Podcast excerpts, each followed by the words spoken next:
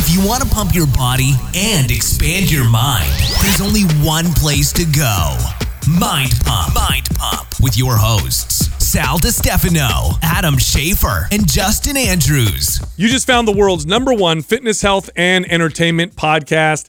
This is Mind Pump. Yay-oo. All right. In today's episode, uh, we answered fitness and health questions asked by our audience.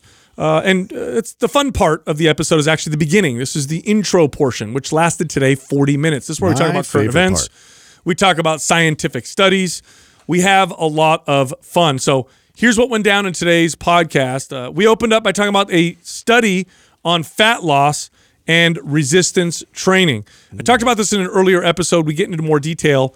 Believe it or not, lifting weights actually teaches your fat to burn better. Uh, I know that sounds crazy, but it's pretty cool. More reasons to lift weights. Then we talked about testosterone studies. You know, high testosterone is connected to success across the board in men, which is kind of What? interesting and amazing.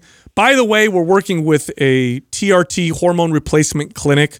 Dr. Rand McLean uh, runs it. Uh, we did a recent episode with him.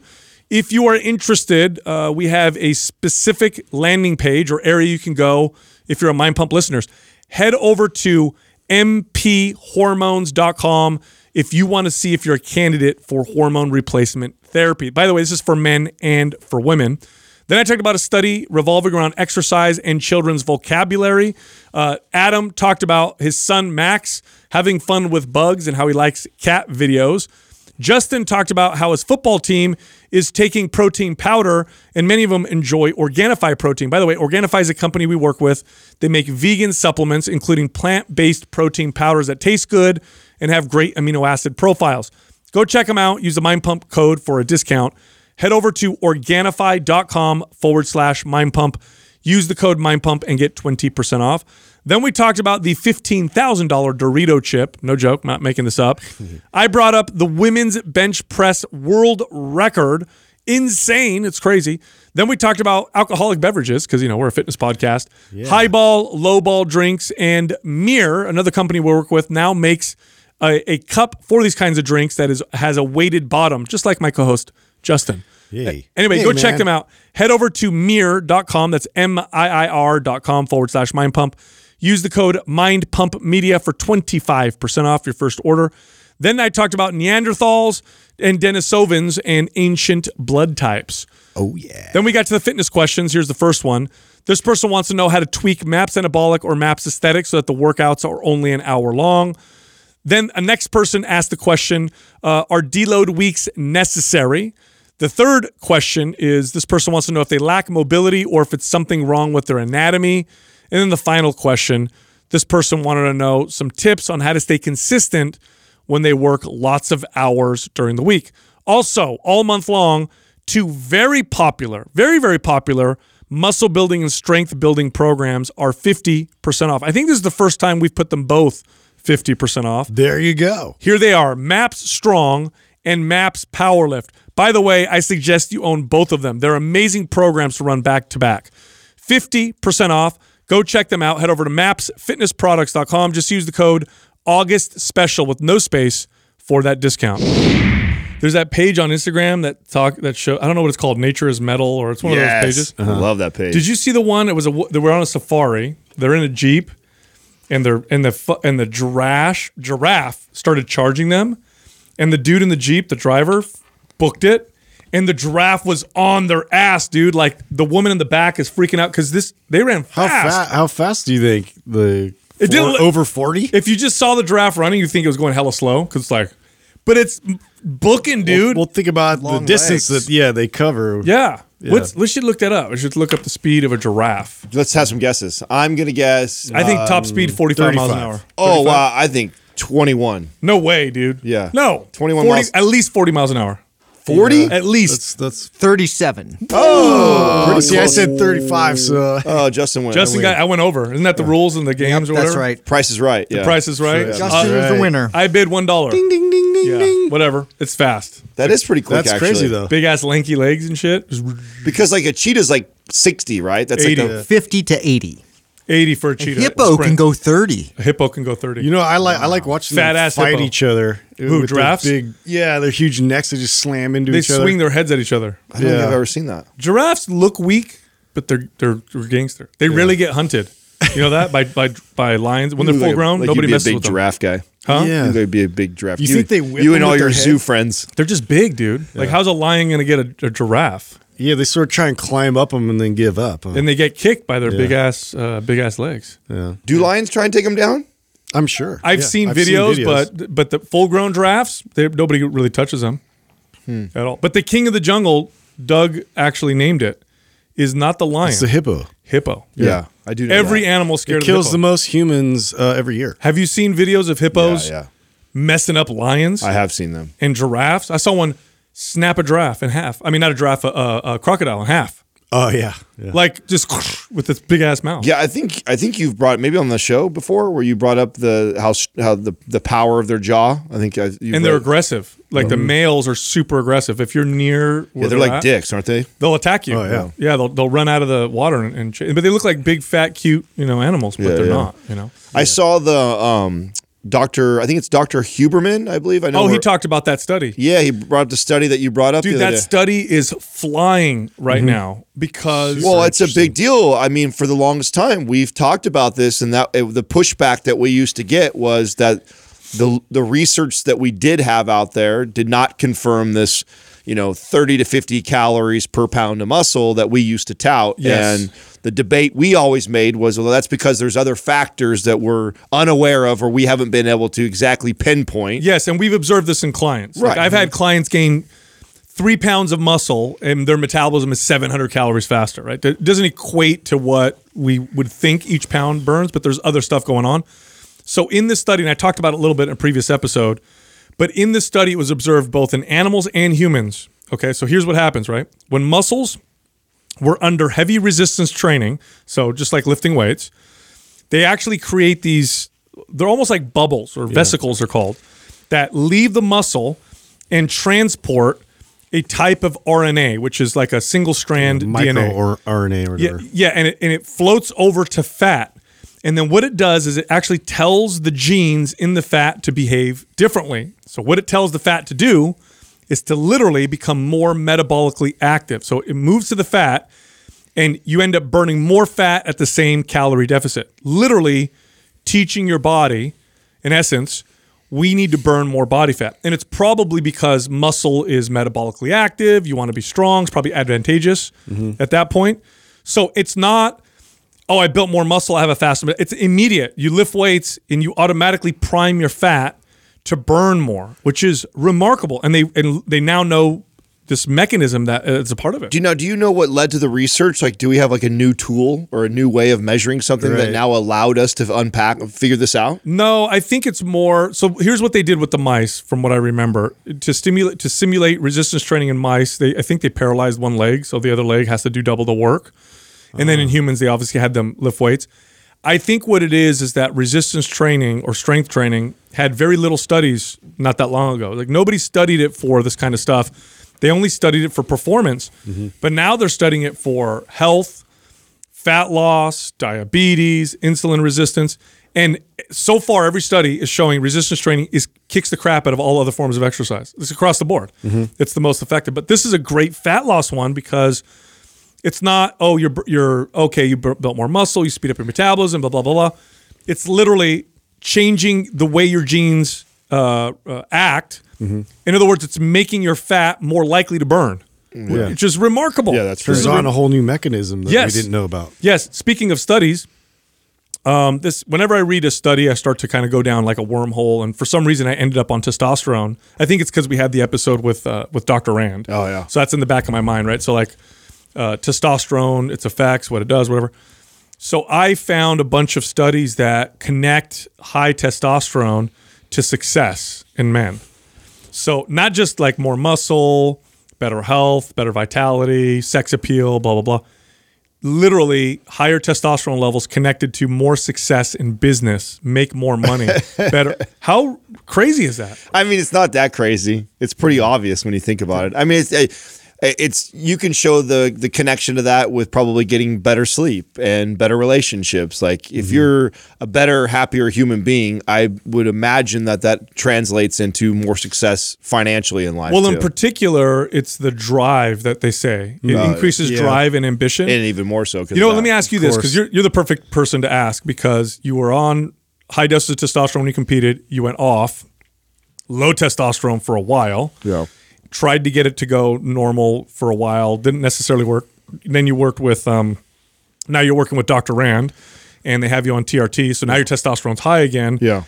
Besides muscle, besides all that stuff, did you notice a change in your drive going low and going up? Like, oh yeah, I, I the things that I'm in, I, I I'm enjoying or feel good the most is is just improved mood and sense of just energy throughout the day. Like that was one of the things I was noticing. I was having a really hard time with was this dip. I was just I couldn't. I didn't have the same motivation to go in the, the gym and lift weights. I didn't have the same motivation to drive and work and things we're doing. It was just this very, very low level all the time. And I had these very small windows of when I'd feel like good, where I feel consistently good again. And that's the biggest thing that I noticed from that, which obviously will.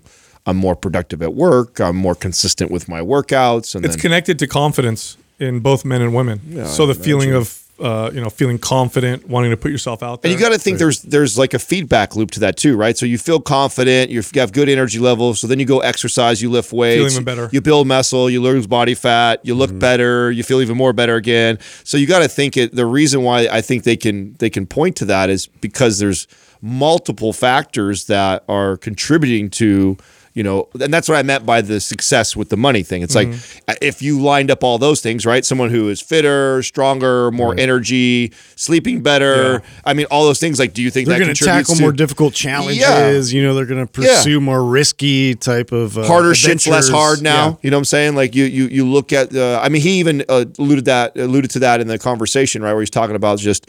You know, when you're just down and you're sick and you're tired, like everything looks terrible. The world's coming to an end. You yeah, feel your filter's different. yeah, your filter's different. Whereas when you feel strong and capable and, and you have energy and you feel good, like, you know, the tasks that you have to accomplish, they look different. So Yeah. from from my experience in the past, uh, and from people I've talked to who've done this, the difference is not subtle. It's night and day. Yeah, it's night and day. It's like a different, completely different. Especially in my case, because I went so high. You got to think that for five years or so, or close to five years, I think four or five years, that I was consistently using anabolics. Um, you know, I was used to that feeling of feeling superhuman and amazing all the time and just uh, invincible. And then to come off, to have that massive dip, and then even after the, I think it was I went almost three years, right? It was close to three years. I mm-hmm. think we were working at trying to get my my testosterone up naturally. You know, I had lit- moments during that time of oh, I'm feeling better, you know, because everything lined up perfect, you know, and so I felt a little bit better for maybe a day or two, but you know, it was a it was a battle now. Just simply being on a on a mild therapeutic dose like that, like instantly. I mean, instantly, I felt that within two days. You know what's funny about this is that um, testosterone does the same things for women that it does for men. It's just much much lower dose. Yeah. Because I did get some messages from women who heard the episode, and they're like, you know, what about us? Like what? what Right. You know, and it's women, same thing. Now the difference is, whereas they might give a man 200 milligrams of testosterone a week, for example. Um, for a woman, it would be more like 15 or 20 milligrams. Women are far more sensitive to it, but it's the same thing: confidence, uh, libido. You know, it reduces anxiety, energy. It's the same exact stuff that men will feel, women will feel as well. It's just a much, much, much lower dose. Because I know some the women were DMing me, they're like, "But am I gonna grow a beard? Like, what's gonna happen?" It's like, no, no, no. They'll put you. They'll keep you within your range. They'll just keep you at the higher end of that range, and you'll feel Plus, all the same effects. didn't he say too there was like this six month sort of reversal of any of the side effects that you know if if you were to kind of like go past uh, you know the amount that there was still like a six month sort of window. For Yeah, there's nothing. Testosterone's an incredibly safe hormone in comparison to other hormones that you could take exogenously. Like, so imagine if you had insulin, estrogen, growth hormone, uh, thyroid hormone, and testosterone. And someone said, I'll pay you a million dollars to take 10 times your normal amount or 100 times your normal amount of one of these, which one do you pick? Testosterone. Yeah. It's not going to do anything. It's not going to hurt you. You're going to be totally fine. All the other ones, well, insulin will kill you. Yeah. Thyroid would probably kill you at that much. Growth hormone could probably cause some issues uh, as well. Testosterone won't. So it's a very safe hormone. But for the women, it's the conversion of testosterone to DHT that can sometimes cause problems. And he said that's easily controlled uh, with medication. Well, and also too, it's very much managed. eh, That's know, what I mean. professionals. Yeah, exactly. Yeah, so- That- I'm just that's why I'm, I'm so glad that we're finally partnered with somebody. I mean, Yeah. we've been working on this for a while because that's it's one of the number one questions that I get in my DMs, and I'm just not qualified to be guiding people in hormone Yeah. replacement, both men and women. You know, and I was blo- what I was blown away. I remember, I've, and I've said this many times now on the show. Uh, I cannot believe how many young men suffer from the the low testosterone. Oh, So- I, I think this is going to be a, a. It's already a huge market. Yeah. I think it's going to be one of the biggest markets, mainly because of the decline. And it's still a mystery. We have guesses as to why testosterone levels have been declining now for five decades consistently, but it's a problem. And until we can figure out what the hell is going on, which is probably a lot of factors, uh, you're you're you're going to see a lot of men who are going to need to replace testosterone because it's bad for your health and you feel it's like funny shit. because it's been you know this has been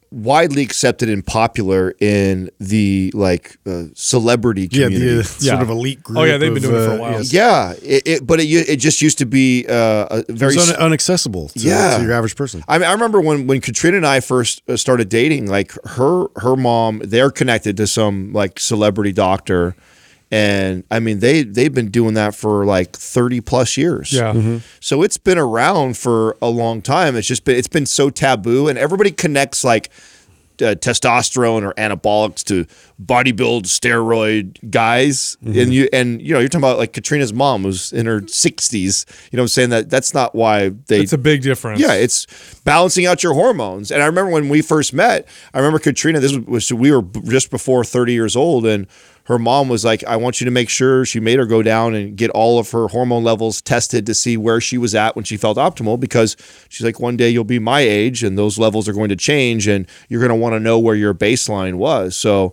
I, I recommend that to anybody who's listening right now, even if you think your your hormones are good and balanced, to go get your blood work done. So you know what your normal- So you know what normal is. So even if you don't think you're a candidate for somebody who hormone replacement therapy will be good for, if you feel great already, well, go go find out what great is because that's the thing that I've learned through this whole journey, is that. Uh, the, you- all these arbitrary numbers that you've heard thrown around, I've heard for so long. Of It's like, individual, What's high? Yeah, it's very individual, and it's really based off of you. And so, if you're listening and you feel really good, well, go find out what that looks like so that you have a reference point in 5, 10, 20 years down the road. When you're not feeling as good, a doctor knows what he's aiming for to get you back to feeling that way. Yeah, and here's the other thing too. Off air, um, I talked to Doc because he runs a clinic and they work with much more than just testosterone, right? They work with other hormones and they work with certain peptides that, and this is all doctor supervised.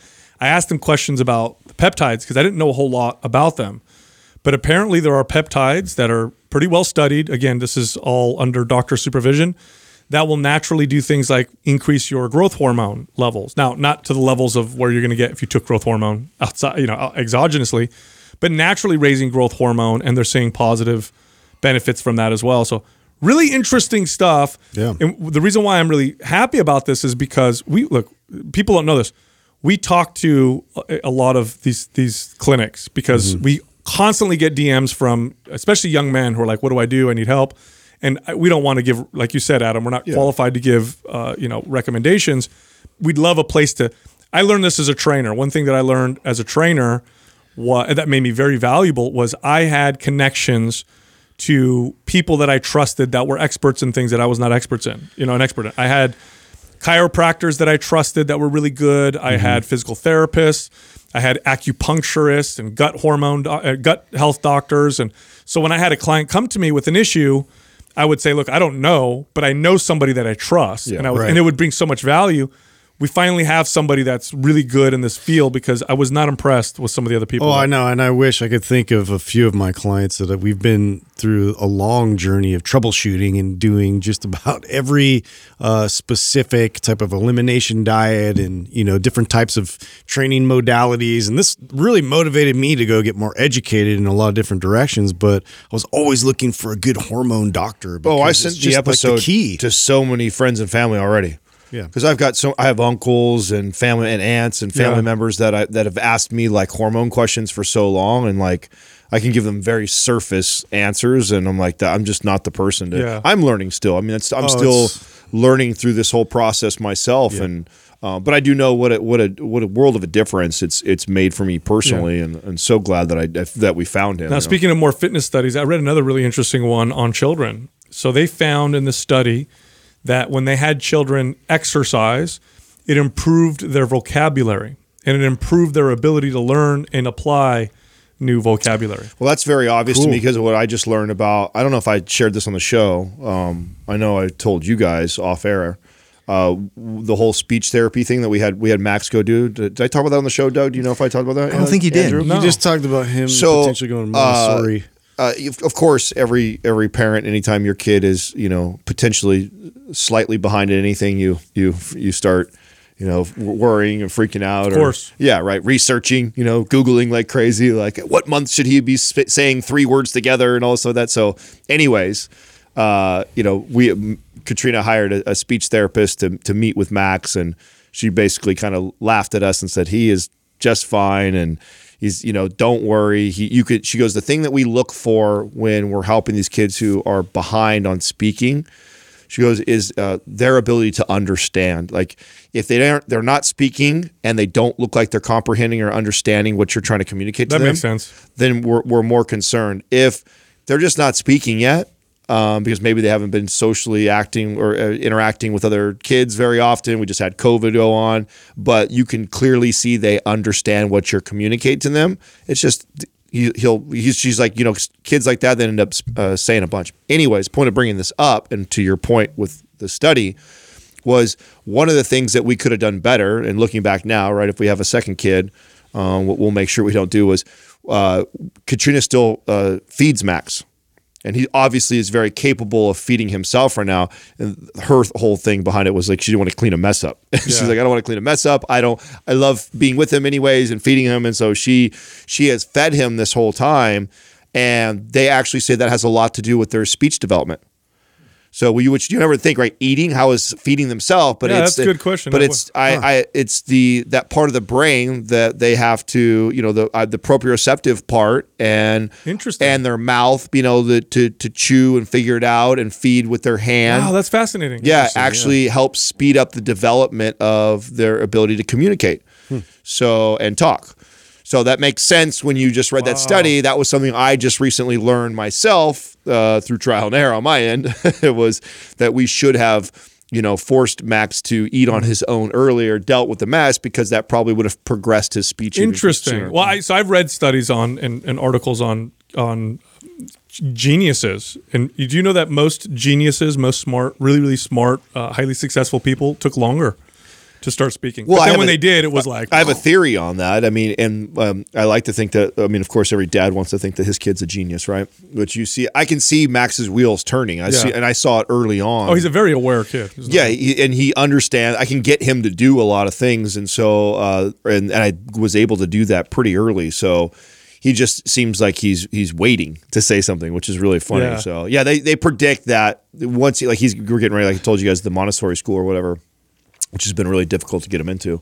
Uh, said that he will probably be there for a couple weeks. I had a bunch of people DM me too after this conversation last time, and they said that, uh, oh my God, my son was going through the same thing. As soon as we put him in Montessori school, he got around other kids, Yeah. like all of a sudden full on sentences like two Oh, weeks later. So- Yeah, how, how, I mean, the irony of a study like that too, right? Because how much ha- has public education cut physical activity, considering it not Oh, important? Yeah, yeah. And- and so frustrating. physical activity and music, which now we have so many studies showing that both of them make you better at math and, Yep. and at vocabulary, the things that we think are so important. You need to move. and music is also an important thing that you know kids yeah, music is mathematical. It's just it, it follows a rhythm, it follows timing. Like Mm-hmm. everything is is you know predictable in that regard. And so if it's it gets into your subconscious, and Yeah. so you know it. And again, too, to be able to remember things like music's so you know uh, crucial with that too. But yeah, I just I hate how like some of these programs get cut because they just deem them not quite as valuable when in fact like if you add that into the mix how much better uh you know your students perform course. You know what's really cool right now is that, and um, it'll be interesting to hear Sal when the when this happens for you with Aurelius. I remember my two best friends who were a little bit ahead of me, right, with uh, fatherhood, were sharing that um, hey, we he hit this age, and then it just feels like milestones and things like Yeah. really start piling. Like right, it's like six months, Twilight Zone. Then you have some big hurdles around month eight and a year where they're finally like sitting up and they're maybe walking by this time and stuff and. But then you like you wait for the well then all of a sudden like just stuff starts ha- new stuff starts happening almost every day, mm-hmm. and I remember them communicating that to me, and I feel like we're kind of going through that where like all of a sudden like new talking and babbling is happening right now. The new things he's interested in. So there's two things right now that just happened literally in the last week that I think is hilarious or fun to watch. Is one his fascination with bugs. So like now he thinks it's bugs the- are awesome. Oh my god, he, he's not afraid to go pick a spider up or smash it, an ant, and like you know he's trying to grab bees. Like he's just he's fascinated with with bugs and not afraid to go grab them, squish them, and do so that. So that's hilarious uh, to watch him do that. And he has this uh, fascination, and he thinks it's hilarious to watch uh, cat videos. So he just thinks it's so funny. They if you guys look on YouTube and TikTok, Oh, are you kidding Oh, me? my That's the dude. mo- There's more cat it's videos the than most anything. popular video yeah, I didn't even know it hands was a thing. And my he, the, and it wasn't even me who figured this out. It was actually my best friend's wife uh, when we were up in Truckee last. And uh, she was on TikTok, which I don't even have, right? And she was showing him. I guess there's lots of cat viral cat videos or what like that. And he was just busting up laughing for like five minutes straight. It There's the I, I love I love hearing little kids. Oh, Little I know little laughs are, are Oh, the best dude, dude, I got my son to like because he's he giggles, he laughs. It's easy to get my my son to laugh, but to get him to like belly laugh, Mm-hmm. we bought this indoor swing. It's made for little babies, right? And he likes to swing. He likes it when I move him around quickly, so it's, it's pretty funny. We put him in there, and he thought it was the funniest. I'll I'll, make sure I send the video to Andrew to put in. He was dying. He thought it was the funniest thing. Also, we're going through this thing right now where my son seems to have a bottomless pit when it comes to food. He just eat and eat and eat and eat and eat, and it's like Jessica and I are like, like, what's it like? Is, are we feeding him too much? Like, because we'll feed him, and I'll were be you a big eater when you're his age you think? no, terrible eater. Oh, yeah? yeah. Well, that's what my mom says. You know, here's the deal too. This is my mom talking. Remember my Yeah, mom? and, yeah, and uh, t- t- Italian guidelines is that basically Right. That's like, right. he was a terrible eater. He was only eating six times a day. Exactly. So- five bowls of pasta So I don't know, but you know, I'll feed him. I'll be like, honey, I just gave him a whole avocado and a bunch of you know raspberries, and he, you know, he's he's upset because we're done. Like, what, do you know? So we're feeding him, and it's fun. And then of course my mom, oh my god, you know, the Italian grandma. I love feeding him. This is my favorite thing. I'm like, yeah, I know why because he'll just eat whatever you give. and I'm like, we need to watch my mom when she feeds him because she'll just no no feed gonna him get to him death. yacked dude watch out Oh, it's hila- but now that he's eating more, of course he's pooping more. So that's that's kind of annoying. Yeah. you know? like, yeah. you're at about that phase right now where the uh, diaper explosions and stuff start happening. right? Where- Yeah, those start getting real interesting those diapers Speaking of kids, I wanted to ask you, Justin. Yeah. Um, you said a couple episodes, uh, excuse me, a couple episodes ago that you had some of your players uh-huh use the Organifi protein because they couldn't have dairy. Are you getting feedback from them? Yeah, yeah, actually, they love it um, because they've tried a bunch of other options out there, and you know, we're like, is there anything that like actually has a decent taste to it and and still provides a good amount of protein? And so I turned them on to that. And what was cool about it too was uh, because I've just been slowly introducing them to like certain things and, and sponsors that we have here on the show um, it, it's been sort of spreading around the the parents, uh, and so they've all been kind of like sharing information with each other because. To, to be honest, like we're we're totally unorganized right now as a new staff coming in uh, and still trying to kind of piece everything together. So communication with parents is pretty terrible right now. But uh, so I got uh, in touch with one, or Courtney actually got in touch with one of the parents because they're asking about what to feed the kids. Like nobody's telling us what to feed the kids, and she's like, "Well, you know, Justin was there and told them." All like you know broke down kind of what they should target and you know what what what were good foods what were good sort of supplements and things that you might want to be interested in. And so i i rewrote this whole list and i included that as in terms of anybody that has you know um, some kind of lactose intolerance or you know or vegan or whatnot uh, and, and so they've all been sharing it amongst each other. And so they're like going to the grocery store and they're buying Organifi, you know, from the store. And uh, so it's been cool to, to see that like now it's starting to be a focus amongst, you know, the parents groups. Yeah, you know what's exciting about that is you're working with like you know teenage boys.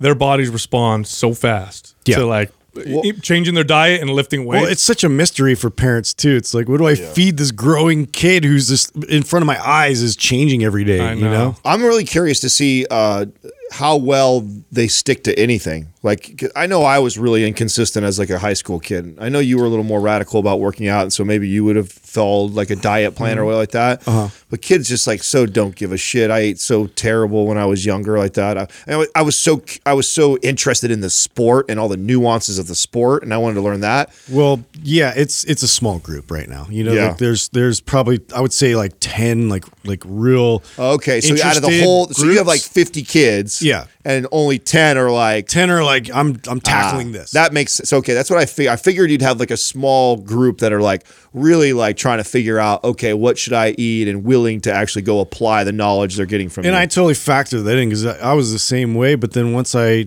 started introducing a protein like a whey protein, and then I had sort of a system of like I'd take the shake at first thing in the morning. And then, you know, like I, I was consistent with that. I started to see gains happen as a result of that. And so it's going to take some of these kids seeing the gains and the other ones asking them what they're doing to really, you know, get that to spread. But I'm pretty sure it's going to happen. That's cool. you know, speaking of food, uh, I didn't I didn't know this was this existed or not. I don't know if you guys know this, but you know, there's like uh, on eBay you can find like like a Dorito chip for fifteen thousand dollars. what what does that have like Jesus on it or something? Yeah, I was going to say, is it shaped? uh, So that is so it's a great guess. So that's exactly. I was like, what? So every once in a while, of course, like a you know things that are made in a factory and Yeah, a mass random- produced. Yeah, a random chip like this. The the article is about this chip that was like uh, almost like a 3D chip. You know, it was uh, hollowed out in like a perfect shape or what like that, and so that's why it was on eBay for fifteen thousand. But then there's things like uh, cinnamon rolls or things like that that end up looking like Mother Teresa, like- and then they they're on there for like twenty five thousand, hundred thousand dollars for food that look like somebody famous or whatever that the way that came out. Isn't that weird? Yeah, that's a weird market, Like, Right? Uh, I wanna see yeah, someone- Does it gain value, or do you know you just So sit on I'm that like, as like I, I, am this? so new to this, and I'm sure uh, on, on uh, knowing our audience, we always have somebody who like knows more than we do about something we're talking Yeah. about, right? Yeah. And so I'll get DMs after this. Um, yeah, I'm completely new to it. I didn't even know it existed until I read this article. Kind of started going And down the do you rabbit store hole. it in some like vacuum sealed container like display? Yeah, I or- guess you know. I You know, you know what would be baller? Just baller. what? Someone buys a fifteen thousand dollar Dorito and eats it. No, it's I'm in front of everybody. Yeah, I'm here sure it is. That's how gangster I am. I don't care. No, I lo- look it up, Doug, and see how. I don't know how there. big this market is as far as like how many foods, uh, but I thought it was pretty interesting. They ranged up to hundred thousand dollars. Wow. Well, hey, hey, while he's looking that up, a couple interesting factoids. I think I shared this before. You guys know that chicken nuggets only come in four si- four shapes. Yeah, you told There's us that. specific four shapes. Oh, yeah, that's yeah, it. yeah. And then here's the other thing: Froot Loops, Fruit Loop cereal, right? It's got you know. Now, by the way, that chicken purple. nug- that chicken nugget fag, faggies, that chicken nugget. Let me try one Fact. more time. Fact. Good job. the chicken nugget fact. That's uh, McDonald's, right? Not Yes. all chicken nuggets. No. Yeah. McDonald's, there's like four Yeah. shapes Okay, and that's yeah. it. And there's names for them. Right. Froot Loops, right? You got your purple, your red, your green, same flavor. They're all the same it's all flavor. the same flavor. Yeah, yeah. They're all fine. they're not, they're not different. Yeah, we're And I, about I swear to They tricked God, us all. I could have swore they were different flavors. That's how powerful. Now is color that is. uh, is that the same for things like lifesavers and some of those? no can- lifesavers is different. and Skittles. Skittles You are different. Yeah. Oh yeah, come on, dude. M and M's aren't They right. can- They, they've tricked us M and M's are the same. Yeah. M and M's are exactly. M and M's the are the same. Yeah, are Skittles different? Skittles are different. I 100. I don't know about that. Oh, I know, dude. I like. I bet you there's like two flavors. no, uh, no, no, no, no. There's Yeah. there's green flavor. There's Check it out, flavor. Green flavor. There's yellow flavor. yellow flavor. Yeah. You know what I'm? You know, I was thinking about the Dorito. Like, what happens when your dog just eats it? Uh, you know? Well, so uh, th- this article was talking about um, I forgot what it what was it, cannoli or roll or that looked like the Mother Teresa or something. So like a shop had it for like nine years and they kept it on display. It was like a bakery shop or something like that, and people would would, would look at it, and then it got stolen.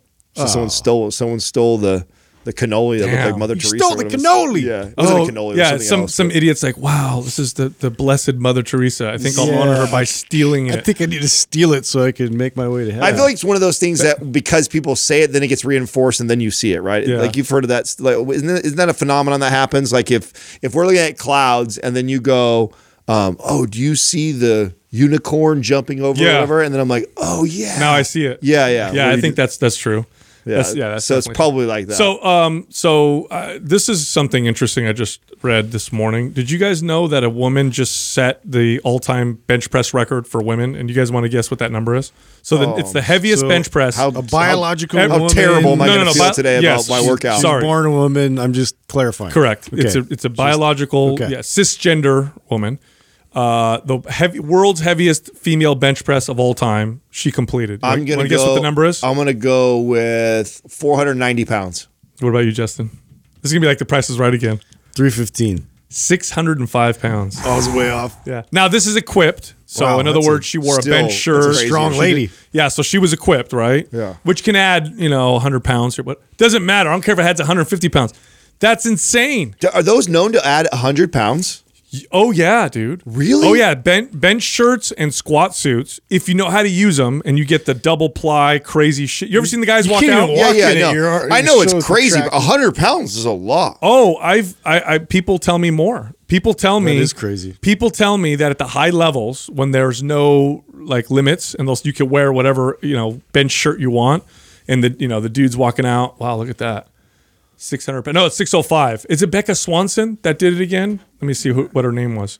Uh, no, uh, Rayanne uh, How big is she? Kuinur Miller. She, mm-hmm. She's the one that said it. She beat that record. Yeah. I'll, Doug, I'll send you the link. that so was we the can old look at- record. that was the old record right there. Yeah, so- 600, and you said she did 605, right? Yeah, 605. I'll, I'll send Doug the link. Because so- wasn't like Stefi Cohen up there for deadlift? She was she was pulling some serious weight. Well, women pretty typically will do pretty damn good pound for pound lower body, but bench press, is but a bench whole nother, press is yeah, I haven't whole seen nother ballgame. anything But yeah, you've seen that when they when, shit. when they put these shirts and stuff on, they walk out like this, or they'll need someone to Yeah, like, it normally takes two other big dudes to put on one of those. So I, I do know like how crazy they are, but I mean, a 100 pounds. I think more. I, I know a guy. So I talked to a guy about this years ago. Was a power lifter, and we were having this whole discussion about it. Uh, There she is, six oh five.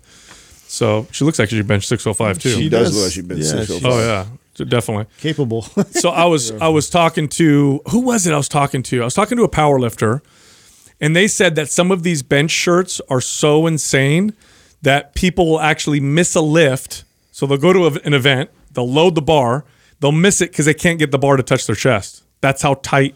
so, so they literally can't get the bar down to their chest. Come on. Yes. That So- doesn't seem like. Uh, I mean, like. Uh, so there's got to be somewhat of a, a- an asterisk there. I want to know how much they can actually bench without all the assistance. Raw, you got to look up raw. Yeah, records. raw. Yeah, Yeah. and Well, raw is the Look one. that up, Doug. Let's see how much. Uh, Yeah, look up world record heaviest I women's bet you there's bench a press huge. raw. Uh, dis- yeah, I wonder if discrepancy my number of 400 or something is more more accurate for that. For Right. Raw. I would bet. I would bet it's in the 400 range. Yeah. Yeah. Uh, because there's a big. Because if you look at the men's raw totals and All right, let's bet on and that now. Okay, Yeah. so I'm going to say 450 450. because last time I was way off. Yeah, I'll say. Um, I'll say probably. I'll, I'll, I'll agree with you. Let me see. Where, did- where did I'm Doug- 490. That's why I'll have to stick with my uh, number. let's see here. The women's equipped bench press equipped. now. 457? The raw is, is 457. Boom. Wow. Wow. Now look at the difference. 450 to 600.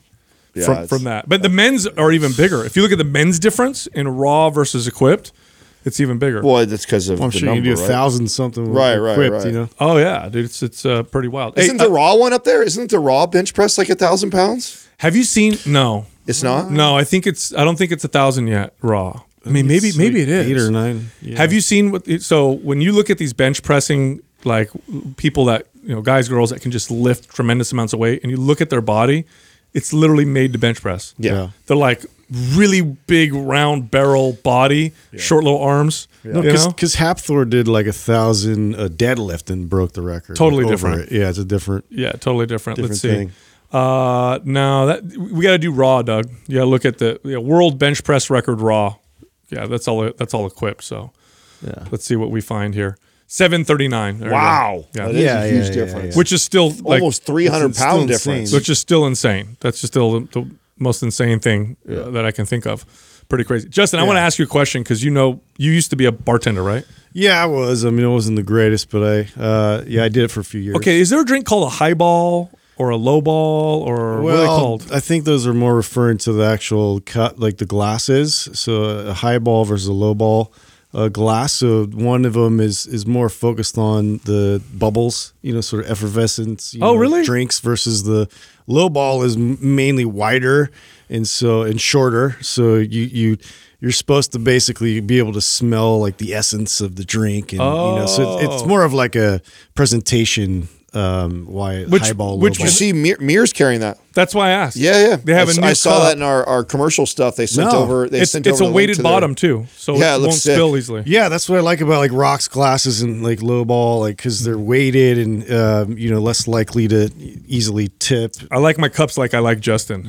weighted bottom. heavy bottom. we're more we're more centered. Well, I had to add, add that to the Truckee bar, man. I like Oh it. yeah, we should get those up there. No, no, hundred percent. I will. Yeah, I, when I saw it over there, that was the first thing I said over to Jerry. I was like, make sure they send some over to us. you know it's funny? You you don't realize. Well, I, I maybe some people realize this. The presentation of something completely changes the taste or the Oh experience. yeah, Sure. no, it is, and I, I get like slightly annoyed if we go out or something, and then there's certain garnishes and certain things that I would do to drinks that they didn't even come close to like including. I'm just like, this is missing so many ingredients. Well, so like Jessica, right? If we go out to dinner and let's say she orders a glass of wine, she gets so mad when they fill the glass of when the, the glass is mostly full of wine. She likes to have like this much wine in the glass, even if she has multiple glasses. Oh, 'cause she does the whole She just doesn't like. She's like, it looks gross. I don't like. I don't like looks it. That. gross. Oh, she sent it back before. Can you put this in several glasses, or or give me one that's like only filled up to here? oh really? Because she doesn't like the presentation. It ruins the whole experience. Interesting. Oh, uh, on that note, Katrina's mom, mom and dad used to they they roll around in their car. They have their they're particular about even the glass that it gets poured in. So they carry their own wine glasses at every restaurant they go to. Yeah. Are you serious? Oh yeah, because wine wine, people wine, are very wine like, glasses can get really expensive. So you walk in with your own glass? it has a, they have a, we actually have for Christmas last year they bought us Katrina and I and it's a black case about this big and so obviously it's got all kinds of foam to protect it like that you unzip it and it's a travel case for wine glasses so yeah there's like super particular about that. They go to a restaurant stuff like that they go pull their own wine glasses. They're like I don't don't pour because they so the restaurants they make like they they typically have most restaurants their their wine glasses are commercial grade. They're designed to be able to oh, throw in a dishwasher, whatever like that. And I guess like really good wine glasses are are way more See, more. I never got that. We definitely fragile. had like corkage fees and things like people would bring their own wines, Yeah, yeah. which is fine. But yeah, I, I I haven't seen that you know come in like so that would have been interesting. Yeah, that's to Katrina's see. family. They're Yeah. like everybody in the family has their own travel. Well, we I got mean- ours like last Christmas or the Christmas before. if you're but- really into it, yeah, and they have like a winery and all. So Yeah, they're- yeah, so they were- Well, I, I can't make fun They're- of they're them serious 'cause about it. I'll bring salt. I'll bring my own salt to a you restaurant. do do that. Yeah, I don't Yeah. like th- their their salt, or I hate asking them for salt because then it takes forever. and My food's sitting here. I'm not gonna eat it without salt on it, dude. so I'll bring out my. Oh, I know. They always forget it every time you ask. Yeah. Yeah, like they never remember. So here's something else that's cool, Justin. You'll appreciate this. So, and, and you know, I looked up the the time because uh, I didn't realize that that Neanderthals and Denisovans. I think I'm saying it right. Denisovans. Yeah. So these are two different types or species of uh, humans, or don't know existed at the same time, right? that existed Over- while what are we called Homo erectus? Mm-hmm. Okay, while Homo erectus existed, which is us, right? Us types of human. There were Neanderthals, and there were also Denisovans, and then there was Sapiens. huh? Sapiens. I think all of them are considered. I don't know. Is that how? yeah, I think sapien sort of umbrellas a lot of. Uh, Oh, really? Yeah. Oh, wow. Yeah. So anyway, uh, that there's one I I'm not failed too sure. anthropology, Check me so- on that. I don't but know. there's there's other there's other species as well, but those are the two best known, and they all existed coexisted like fifty to hundred thousand years ago. So Hmm. hundred thousand years ago, you had humans like us, and then you had Neanderthals, and you had Denisovans, and of course they went extinct. In Oh, and there was the the Hobbit, like the Hob. Uh, I forget the name of that. Yes. but that was another species. yeah, they're human. called something else. So that's a Denisovan. Look at that. So Yeah. isn't that interesting? So and what's weird about that is, of course, they went extinct, and there's lots of speculation. Part of the speculation is that we killed them, Yeah. probably ate them, or we outcompeted them because we were better hunters, or you know, better at creating tools that hunted. Although they were also tool creators. So anyway, they went and found their they, they analyzed their bones and really were able to figure out the blood types that they had. The theory was that they all had type O. So you guys know the different blood types, right? A, B, B. Uh, type O is considered the first blood type. It's the one that you can give all humans. universally, right? This- Yes. Oh, And, and that's the one that we all that we all had lots long time ago. And then they, there were mutations that turned into different blood types. Well, believe it or not, Neanderthals also had A, B, and all that. They thought they would all be type O, but I guess it went further back than that. So it didn't branch off until further back than 100,000 years ago is what they're interesting. theorizing with this, which is uh, you know kind of interesting. that is interesting. Hey, real quick, I hope you're enjoying this episode. Head over to myserenitykids.com. Now, this is a company that we're working with that makes healthy baby food. So they have grain free snacks, they have meat pouches, they use bone broth, no preservatives. This is the best baby food you'll find anywhere. It's the only one that I give to my baby son. Adam, same thing. It's the only one he gives to his baby son. Head over to myserenitykids.com. Use the code MP20 for 20% off. All right, enjoy the rest of the show. First question is from D. D. Seg Moen. How would you tweak anabolic and aesthetic to be an hour format? So maps anabolic and maps aesthetic. So you know, here's what's just what's interesting about this. I obviously created Maps Anabolic. I still follow the program here and there. It doesn't take an hour, o- o- over an hour, to do Maps Anabolic foundational workouts. No, it just aesthetic doesn't. does, but anabolic does not. Aesthetic does, but Maps Anabolic doesn't. So if you're taking eh, over an hour, either your rest periods are too long, or I don't know what you're doing. It should not take over an hour. Now, Maps Aesthetic, I typically would do the workout in an hour and 15 minutes, hour and 20 minutes uh, at most. I know Doug, same experience.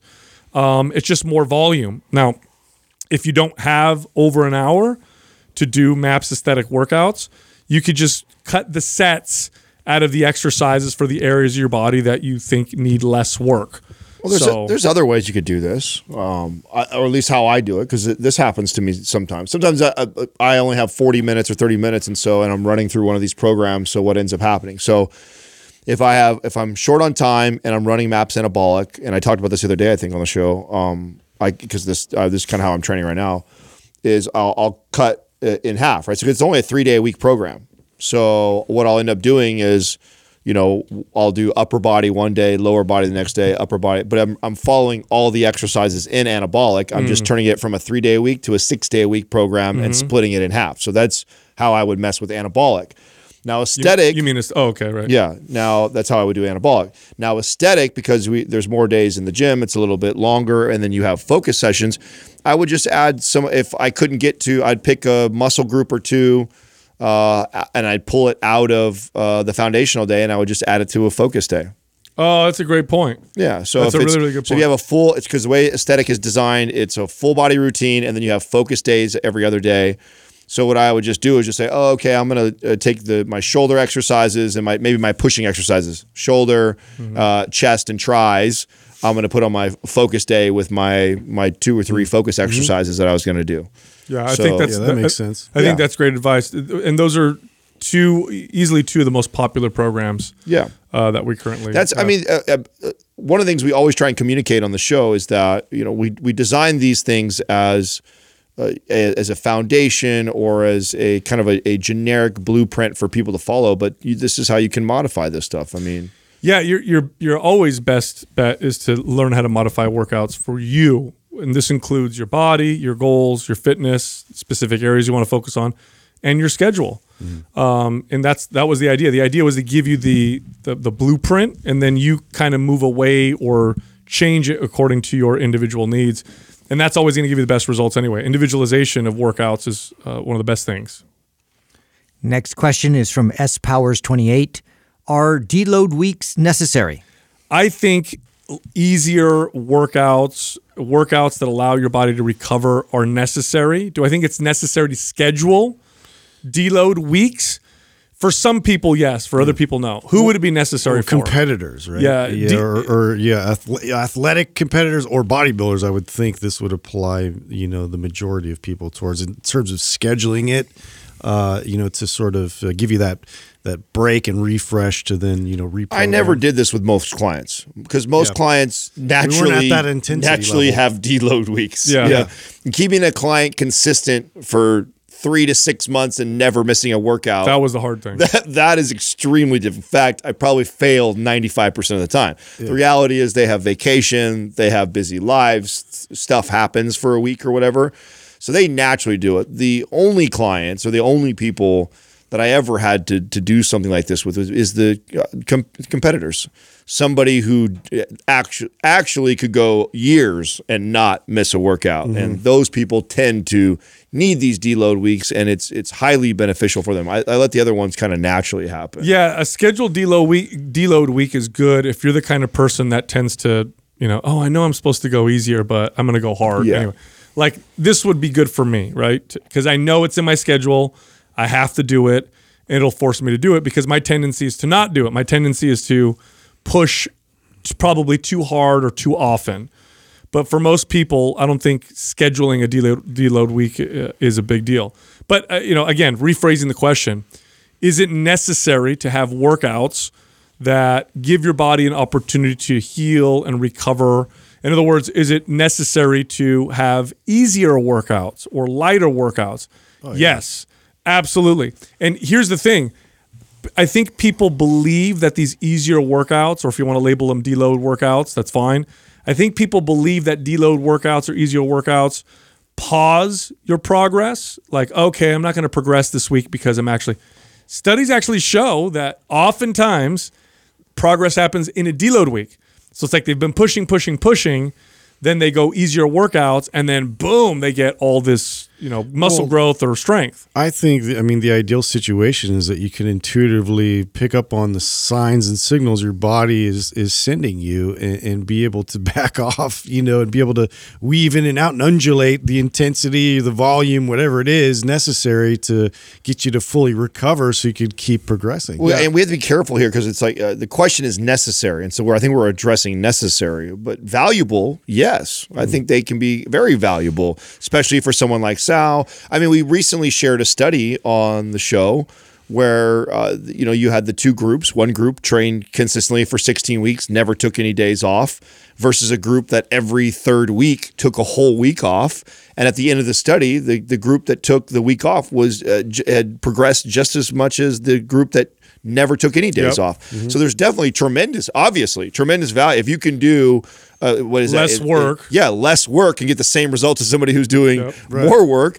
Then there's obviously there's value there. Mm-hmm. That's uh, that's what that study points out. So, uh, but the, the, I think our point is saying that most people naturally take days off, naturally deload because of just regular life things that happen. Now, if you're the hardcore, super consistent, and high volume training type of person, then yeah, no, they, I think they're extremely valuable. And uh, according to that study, you could definitely you could get away with every month taking a few days or a week off of training, and it would s- be beneficial. Now, for do you guys have signs that you look out for for yourselves where you say, okay, this is happening. I need to go easy on my workouts? Is there something usually specific? for me I can sense whether or not like I'm putting too much pressure in certain joints and like the- Yes. yeah so like I have pain right now is specifically that I'm dealing with my shoulder hips and so I'm I'm I'm definitely still going through the movements but with a lot less intensity and you know bringing the volume down but I, I plan on kind of weaving in and out of that so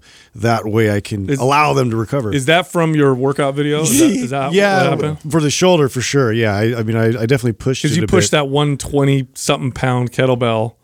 Yeah, in, th- that's the problem That's a with lot, like dude. I, you know, like you you're talking me up a bit. I, I didn't want to like do just like the, my regular workout, so that was totally a performance workout, you know. Like Yeah. I, but so I paid for that a bit because it was outside of my normal intensity range. But um, now it's just a matter of getting myself back to where I feel like my body's like at its optimal form. Yeah, I think uh, for me, it, I, all the time now because of you assholes. Uh, yeah, Right, I was a much, I was a much He better. blames everything. it is your us. fault. It's 100 percent your guys' fault because before you guys, I, I never even, like I said, I never trained singles and doubles and triples and I mean, I never cared about my max PR, none of that stuff ever. I was like, so I was so anti that. I used to talk shit about that all the time. It was like, it's not necessary. You can build an incredible, and because you know me, What'd you was- say when you're naked in the bedroom? She doesn't ask that's you how much right. you can bench. That's right. You Yeah. know, it was all all show, no go. I wasn't about performance. I wasn't about how much I bench. I wanted to look good, I, and I was very uh, uh, sure of that's what my goal was and what I wanted to accomplish. And it wasn't necessary for me to push the boundaries as far as weight. Now we started hanging out together, and now I'm paying attention to how much do I bench press, how much do I squat, how much do I deadlift, and now my You're fucking welcome. my hips, my elbow, my shoulder always are talking to me because what ends up happening is I get in a little bit of a rhythm Yeah. and I want to see what I can push and what I can do. And then my body reminds me that, you know, you should be training more I'll like give you this. some of those So- uh, some of those advanced age vitamins. Stretching your capacity, Adam. yeah. That's yeah, all. Help- yeah, help your- help your- So, your-. It's true. I mean, I'm teasing about blaming it on you guys, but I really didn't uh, suffer from a lot of that stuff until I that that is the one challenge with Yeah, you push performance hard yeah. too often for sure. Yeah, I, it's it's it's hard though because it's it is a uh, you know a double edged sword, right? Because there are tremendous benefits I've got since I've trained that way too. Though course. you know, like one of the things I love that I notice about my body today than just five six years ago is because I've gotten so strong in some of these big compound lifts. Man, if I just if I make if I make sure I hit overhead press, squat, deadlift, and bench like once a week, it actually maintains my my physique. I don't have as aesthetic as the competitive Adam does or whatever like that, but I, like I can maintain. I definitely can maintain where a a AM PM uh, worker will think that I look strong and fit. You That's know what I'm right. saying? I remember you saying that. That feels good. Yeah. You look you look strong. strong. Wow, you're like a jacked guy. Next question is from Chai Latte. How can I tell if I lack mobility or if it's just my anatomical limitations? All right. nine out of ten times it's a mobility issue. So nine out of ten times you lack the strength, the control, and the stability. One out of ten times there's something wrong with your bones or your joints that's causing uh, the issue. And anatomically speaking, not like you had an injury in your joint, but rather the joint is constructed in a way to where it's a limiting factor. And how do you know the difference? Well, it's like imagine going into a deep squat and you feel literally a block, bones, boom, that's it. Like almost like extending my elbow. I can't extend my elbow any further. That's not a mobility issue. My joint just won't extend any further. So that's what that feels like. Now going to the bottom of a squat and feeling tight, and oh my hip flexor, or ooh I can't go any further because my heels rise, or I feel that's usually mobility. And again, I say nine out of ten times because ever since you, you see this now in social media posts where you see these like uh, you know these anatomy experts will post picture of a, a hip joint and will show see this person can't squat this deep or they need to have a wider stance because the the, the way that the femur fits in the mm-hmm. so now you have all these people who have poor mobility who now have a wonderful excuse and they're like oh this is why I don't lift that way. It's because my bones and I can't change my bones. No nine out of ten times you just don't have the strength Well, then you add in you add in and to defend the guys that and girls that slam all the mobility people is now okay. People are aware that there's this this mobility thing that a lot of people may or may not be should be doing, and now everybody's jumping on the bandwagon of trying to sell people this idea. I think a really cool way to test this is actually the discrepancy from left to right. So an easy way to tell it has it has nothing to do with your morphology, right? So your your structure, and to see if it's there is a, a mobility issue is the discrepancy from left to right.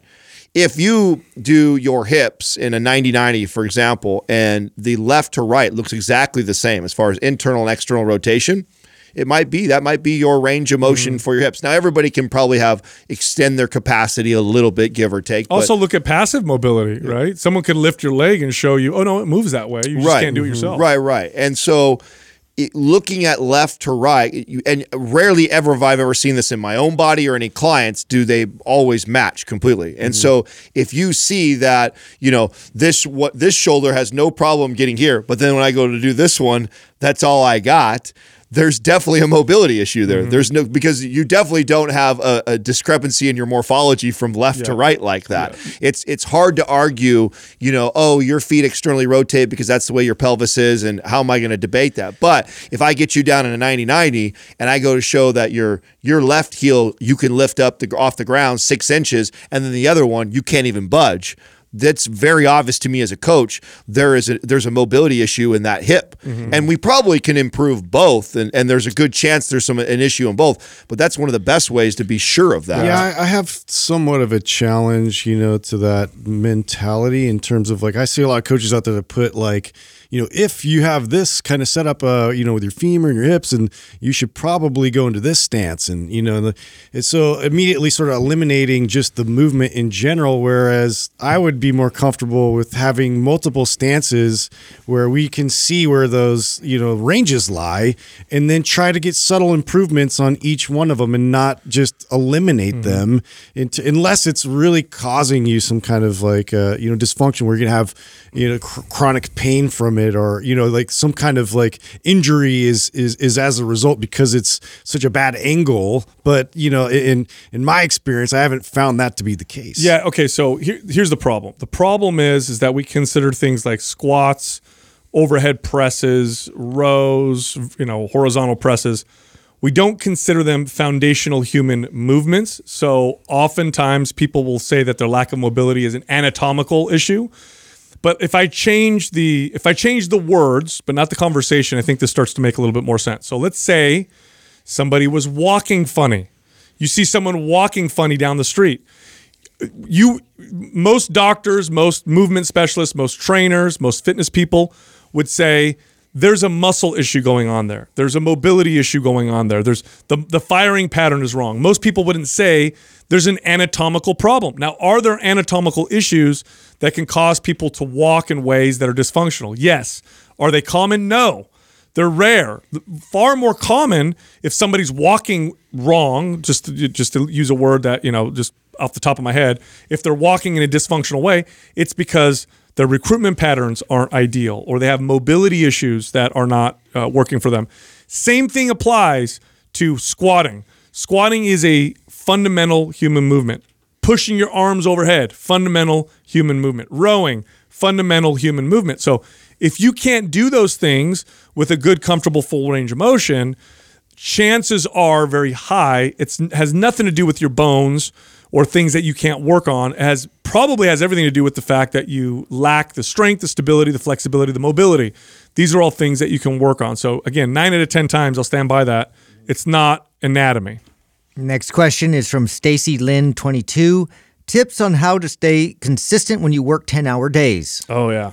You know, here's what I found. So uh, I've been working out for a long time. I'm very consistent with my workouts. In an ideal world, I would work out at probably 2 p.m. in the day. It's when I feel the strongest. It would be, you know, a couple hours after lunch. My pre-workout would hit real good. I'd have a great workout. I used to do this when I owned my studio, and you know, clients would typically come in the morning and then in the evening, so I'd have that break. Um, and then, you know, things changed. We do this. I have more kids now, more responsibility. Um, so I have to schedule my workout first thing in the morning. If I start my day with a workout, I'm consistent. If I try to end my day with a workout or I try to inject my workout in the middle of my day, consistency becomes far more challenging. Now, I've seen this with clients and I've seen this with members. I've managed many, many, many gyms with lots of traffic. In other words, lots of members coming in. And I'll tell you what, there is a huge difference between the morning crowd and the afternoon or evening crowd. The afternoon or evening crowd is transient, often new people all the time. You go in at 6 a.m., even in a big box gym, not a hardcore gym, you go in at 6 a.m., do it for a week, and I guarantee you'll see the same crowd almost every single time. So that's my best advice. My best advice to someone is if you want to be consistent, one and I know this sucks for some people, they don't want to wake up early, whatever, but I tell you, this is a great strategy. Start your day with your workouts, you're far more likely to be consistent. I can I can get down with that. Yeah, I was just gonna think like I wonder what they do for a job because I was just thinking about this the other day because one of my friends works in construction and has a very intensive like manual like his body's very physical job let's say uh, and so works really long hours but also was trying to get in lifts like at the end of the night and um, was focusing on things that he was already using quite substantially in his job uh, to to the point where I wasn't having any progress with like shoulder, with you know, like lots of different like muscle groups he was focusing on, and uh, you know, in terms of like getting the the overall volume was really high. Was he's in pretty good shape just literally from his job, and so to to kind of figure out a way to to create a better workout uh, you know, focused on maybe some muscle groups he's neglecting more, and also like more of a restorative type of uh, you know workout was something that he actually started to then unlock. Uh, you know, his, his what he was seeking in terms of his goal, physique, and all that kind of stuff. I have, you know, I have another one for you. I agree with Sally, even though I'm not a morning person and I don't, I don't work out in the morning, but I do agree with that because that's very true. The most consistent people in the gym are always the 5 a.m. 5 a.m. crowd. But I have something to ask you guys that I, I think is interesting that I learned about myself, and I, have I've alluded to this on the show before. I don't know if I've pointed this fact out before, but um, you know the most important day. If we're talking about consistency, right? So if, if for my routine, if I'm going to be consistent with my training, you know what the most important day is that I train? Is Monday. it is it Monday, start of the week? Sunday. Sunday. Oh, And the reason why it's Sunday is because that's my last day off, hmm. and I'm about to start the work week. And if I if I if I'm already starting my work week and I got a good workout in the day before, when Oh, I, I had see. no excuses, right? Because work hits, ten hour days happen, shit can hit the fan, whatever. But Sunday I'm off, and technically I don't have to do anything. I learned a, a, about ten years ago when I scheduled my training and and that this includes meal planning, uh, everything. If I want to be consistent, if I schedule day one of whatever the plan is uh, on Sunday when my day is up, which is typically a day off for me. So this would d- change if you have like Monday, Tuesday off or whatever like that. So it's your last day off before you start the work week getting that workout in, making the meals, what all that is done, it sets the tone for what the week is going to Sure. be. If I miss Sunday's workout and I come in, it takes extra discipline for me to make sure I train on Monday. But if I had already lifted on Sunday, I already feel like I got good momentum going into the mm-hmm. week and I don't want to stop that momentum. And I have found that I've I've had way more success. And so I used to have a lot of success with clients getting them to actually plan training on the weekends because we tip what we typically do is work all week. We try and train and diet and do it well. And then the weekends, everyone goes, ah, I'm off of everything. I'm off of work. I'm off of eating well. I'm off of training. Where I would go, okay, I'm not actually going to think about what days I'm going to train during the week. I'm not going to think about my diet so much in the week. I'm going to crush Saturday and Sunday. I'm going to I'm going to make sure I have a successful day of eating and a successful day of training on the weekend. And what I have found is I actually go into the week with way more consistency than it, than if I had not done that over the weekend. yeah. I think it's important. So that's one good point about that, Adam, is you have to kind of figure yourself out and what gets you going, Yeah. and what gets you consistent. You know, to the you you mentioned the const- your friend that's in construction. I had a cousin who worked in construction. This was years ago, um, and he still does. But this this particular instance was years ago. I managed uh, the 24 hour up in Sunnyvale, and he wanted to start working out, wanted to get consistent. Used to play football in high school, and he's like, "Man, it sucks because when I'm done with work around three or four p. I think 4 p.m. I think he was done with his job. He's like, I'm exhausted, man. I'm I'm I'm moving beat. sheetrock and roofing and doing all this stuff. He's like, I'm dead tired, and I'll drink a cup of coffee or drink a Red Bull, come in and try and work out, and I'm just not good. And I'm like, listen, dude, try working out first thing in the morning. And he goes, I would literally have to work out at 4 a.m. to make that happen. And I said, try it out and just see how consistent you are. I know you got to wake up earlier and do the whole thing. You just got to go to bed earlier. And he did it, and he was extremely consistent. And he said, You're right. He goes, Kind of sucks. Got to wake up earlier. I got to go to bed earlier. He goes, But when I start my day with my workout, first of all, I feel better during work. Yeah, you get more energized uh, at work. And he goes, and I never miss a workout because that's just the beginning of my day. It's the first thing on your list. When you move it down the list, it's like, I promise you, if I didn't work out first thing in the morning, it would be so hard uh, to be consistent. So, um, yeah, great advice all the way around. Look, if you like our information, if you like our content, you will love mindpumpfree.com. Head over there, check out all of our free guides that can help you to do anything uh, fitness related, including fat loss, muscle gain, mobility. We even have guides for personal trainers. Again, it's mindpumpfree.com.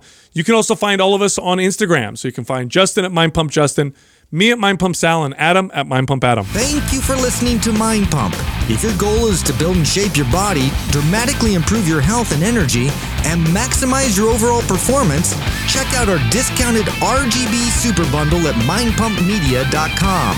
The RGB Super Bundle includes MAPS Anabolic, MAPS Performance, and MAPS Aesthetic. Nine months of phased expert exercise programming designed by Sal, Adam, and Justin to systematically transform the way your body looks, feels, and performs. With detailed workout blueprints and over 200 videos, the RGB Super Bundle is like having Sal, Adam, and Justin as your own personal trainers, but at a fraction of the price. The RGB Super Bundle has a full 30 day money back guarantee, and you can get it now plus other valuable free resources at mindpumpmedia.com. If you enjoy this show, please share the love by leaving us a five star rating and review on iTunes and by introducing Mind Pump to your friends and family. We thank you for your support, and until next time, this is Mind Pump.